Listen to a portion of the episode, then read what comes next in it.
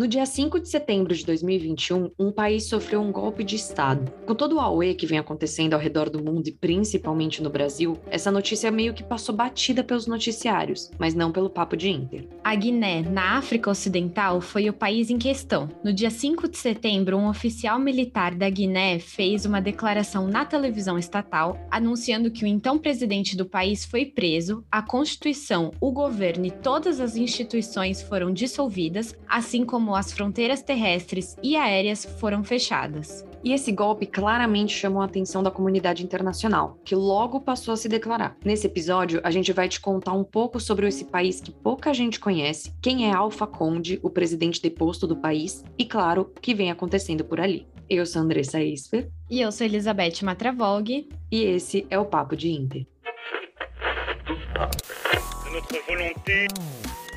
America great again. Poner esos sueños en ah. marcha. Estado de alarma en toda España. Muy interesado. Bom, vamos começar com a localização da Guiné, que fica na costa oeste do continente africano, fazendo fronteira ali com a Serra Leoa, Guiné-Bissau, Senegal e Libéria na costa. Resumindo bastante a história do país, os portugueses foram os primeiros colonizadores a chegar ali e, inclusive, foram os responsáveis pelo nome do país, mas quem colonizou mesmo foram os franceses em 1891. E já te dando um pequeno spoiler, a história da Guiné não é tão longa e nem tão complicada como a de Cuba e da América Latina no geral, por exemplo. Aqui a gente só precisa te falar o nome de dois personagens antes de chegar na história atual. Isso porque, somados, esses dois governaram o país por 50 anos.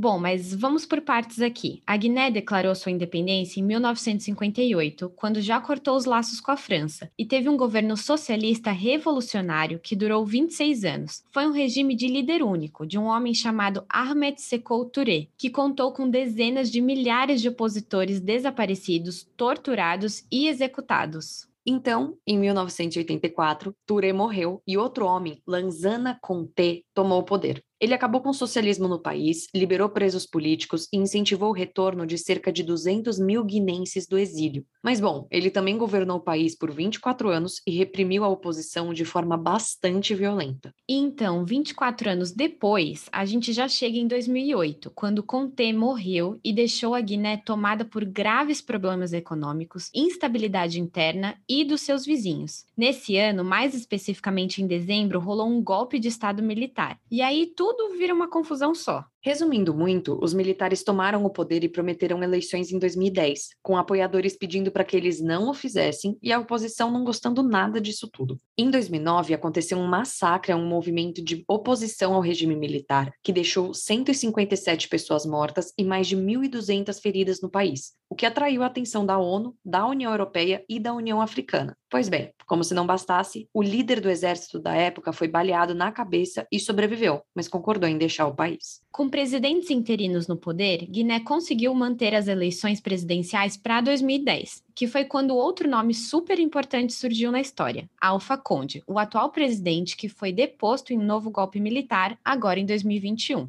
Pois bem, o que você precisa saber aqui é que Conde também não foi recepcionado com todo o amor do mundo, não. A oposição seguia bem firme, forte e violenta. Inclusive, a casa dele chegou a ser atacada, mas por sorte ele não se feriu.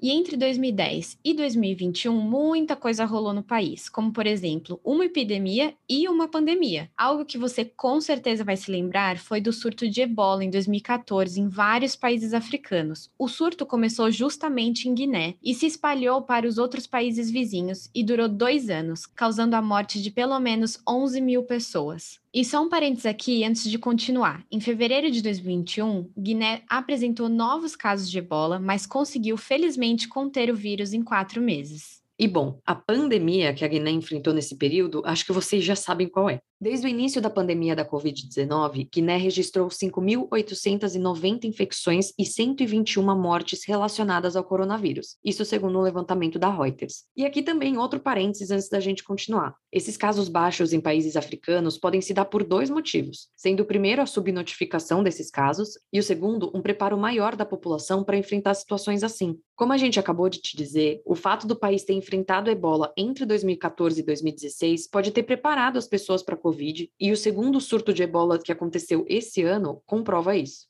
Mas de volta à política, o ponto é que Conde seguia no poder, mesmo com a oposição não estando de acordo, e ele inclusive chegou a ser reeleito em 2015 e 2020. Essa última reeleição, já bastante polêmica, foi a mais violenta e com certeza o que motivou o golpe de Estado. Mas vamos te contar um pouco mais sobre Conde e suas eleições no próximo bloco. Bom, agora que você já sabe a história da Guiné, chegou a hora de te falar do personagem principal dessa história, Alpha Conde, o presidente que foi detido pelos militares e retirado do poder à força. Alpha Conde era líder da oposição do governo anterior ao dele e professor de direitos humanos. Hoje, em 2021, ele tem 83 anos. Na época da sua primeira eleição, lá em 2010, Conde era o maior defensor da democracia multipartidária na Guiné, o que era bem visto por parte da população, principalmente os ativistas de direitos humanos e as organizações internacionais. Você se lembra de dois nomes que a gente falou no bloco anterior? O Ahmed Sekou Touré e o Lansana Conté? Pois bem, Conde era o maior crítico desses dois exatamente por eles terem tomado o país e governado por mais de 20 anos consecutivos cada um. Ele, inclusive, era tão crítico desses dois que ele teve que fugir da Guiné sob ameaça de morte quando o país estava sob o domínio do Touré, indo morar na França, que foi onde ele se tornou professor assistente de direitos humanos na faculdade de Sorbonne. E quando Conde voltou à Guiné, ele chegou a concorrer às eleições no país, mas não eram lá aquelas eleições democráticas. Conde chegou a ser preso na véspera das eleições em 1998, quando concorria contra Conté, que estava no poder no momento. E então foi só em 2010, depois da morte de Conté, que Conde conseguiu seu espaço. Quando ele foi eleito a primeira vez, ele chegou a dizer que tentaria ser o Mandela da Guiné, unificando o país. Mas a gente sabe que não foi muito bem isso que aconteceu. Então, como a gente já te disse aqui, ele foi eleito em 2015 e no final de 2020 também. Conde chegou a mudar a constituição do país em março de 2020, o que permitiu que ele pudesse se candidatar outra vez naquele mesmo ano. Até então, um líder eleito democraticamente só poderia ficar no poder por dois mandatos. E aqui você já pode imaginar a revolta da população que confiou em um homem que era contrário a esses governos eternos, mas estava mudando a constituição para prolongar ainda mais o seu mandato. Nessa última eleição, a de 2020, Conde venceu com 59,5% dos votos e seu opositor, na hora, declarou que tinha sido fraude e tudo mais. Mas o Tribunal Constitucional concluiu que a vitória tinha sido de Conde mesmo. Com a confirmação do Tribunal Constitucional no final de 2020, isso garantia a Conde mais um mandato de seis anos, que poderia se renovar uma quarta vez. Aqui a gente precisa te dar um panorama do governo dele. Segundo um especialista independente de direitos humanos das Nações Unidas, em uma entrevista ao Al Jazeera, abre aspas, Conde é um dos políticos que trabalhou por mais de 40 anos pela democracia na Guiné. Uma vez no poder, ele a destruiu totalmente. Fecha aspas. Pois é, porque foi bem por aí mesmo. Como a gente já te contou, a população não ficou nada feliz com a mudança dele da Constituição, mas Conde não abriu espaço para o diálogo. Ele calou a oposição, fosse com a prisão ou com repressões agressivas a protestos. Inclusive, segundo o Human Rights Watch, pelo menos 12 pessoas morreram depois das eleições de 2020 em protestos contrários a Conde.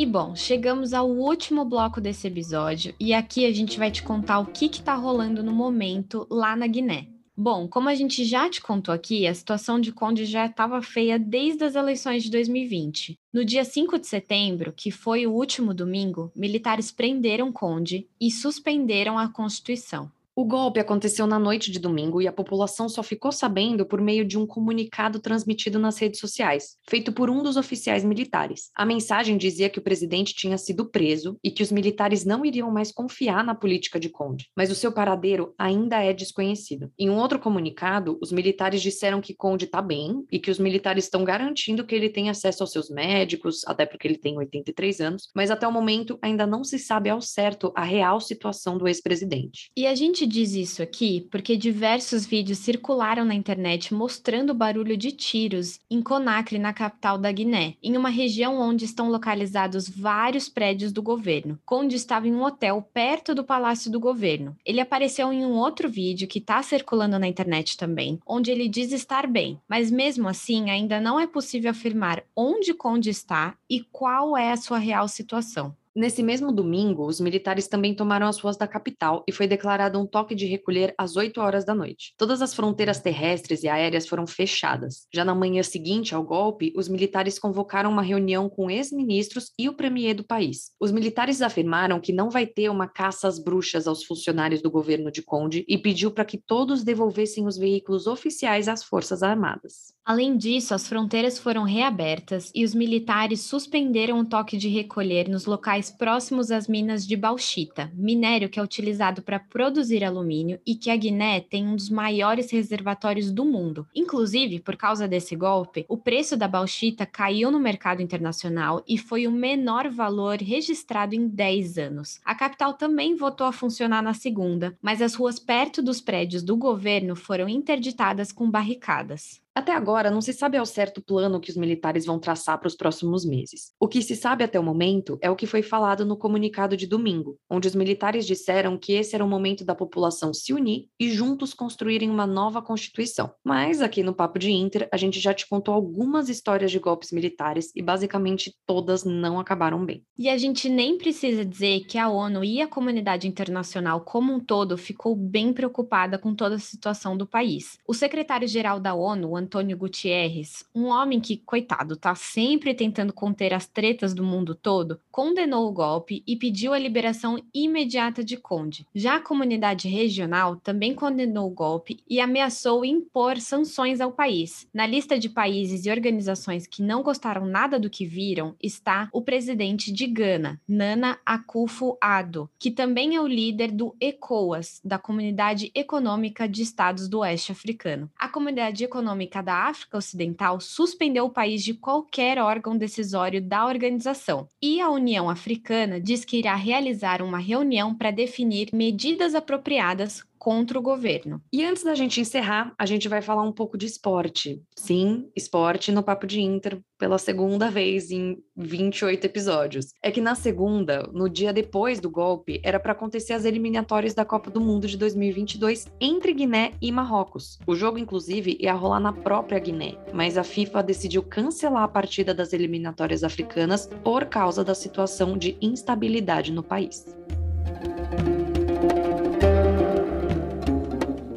Bom, e antes da gente encerrar, a gente só queria ressaltar uma coisa aqui. O Papo de Inter fala sempre de notícias internacionais. Inclusive, essa semana a gente está falando de um golpe de Estado. Mas diante de tudo que a gente ouviu no dia 7 de setembro do presidente do Brasil sobre a ditadura, a gente só queria lembrar a todos que acompanhem também as notícias nacionais e tudo que vem acontecendo no nosso país.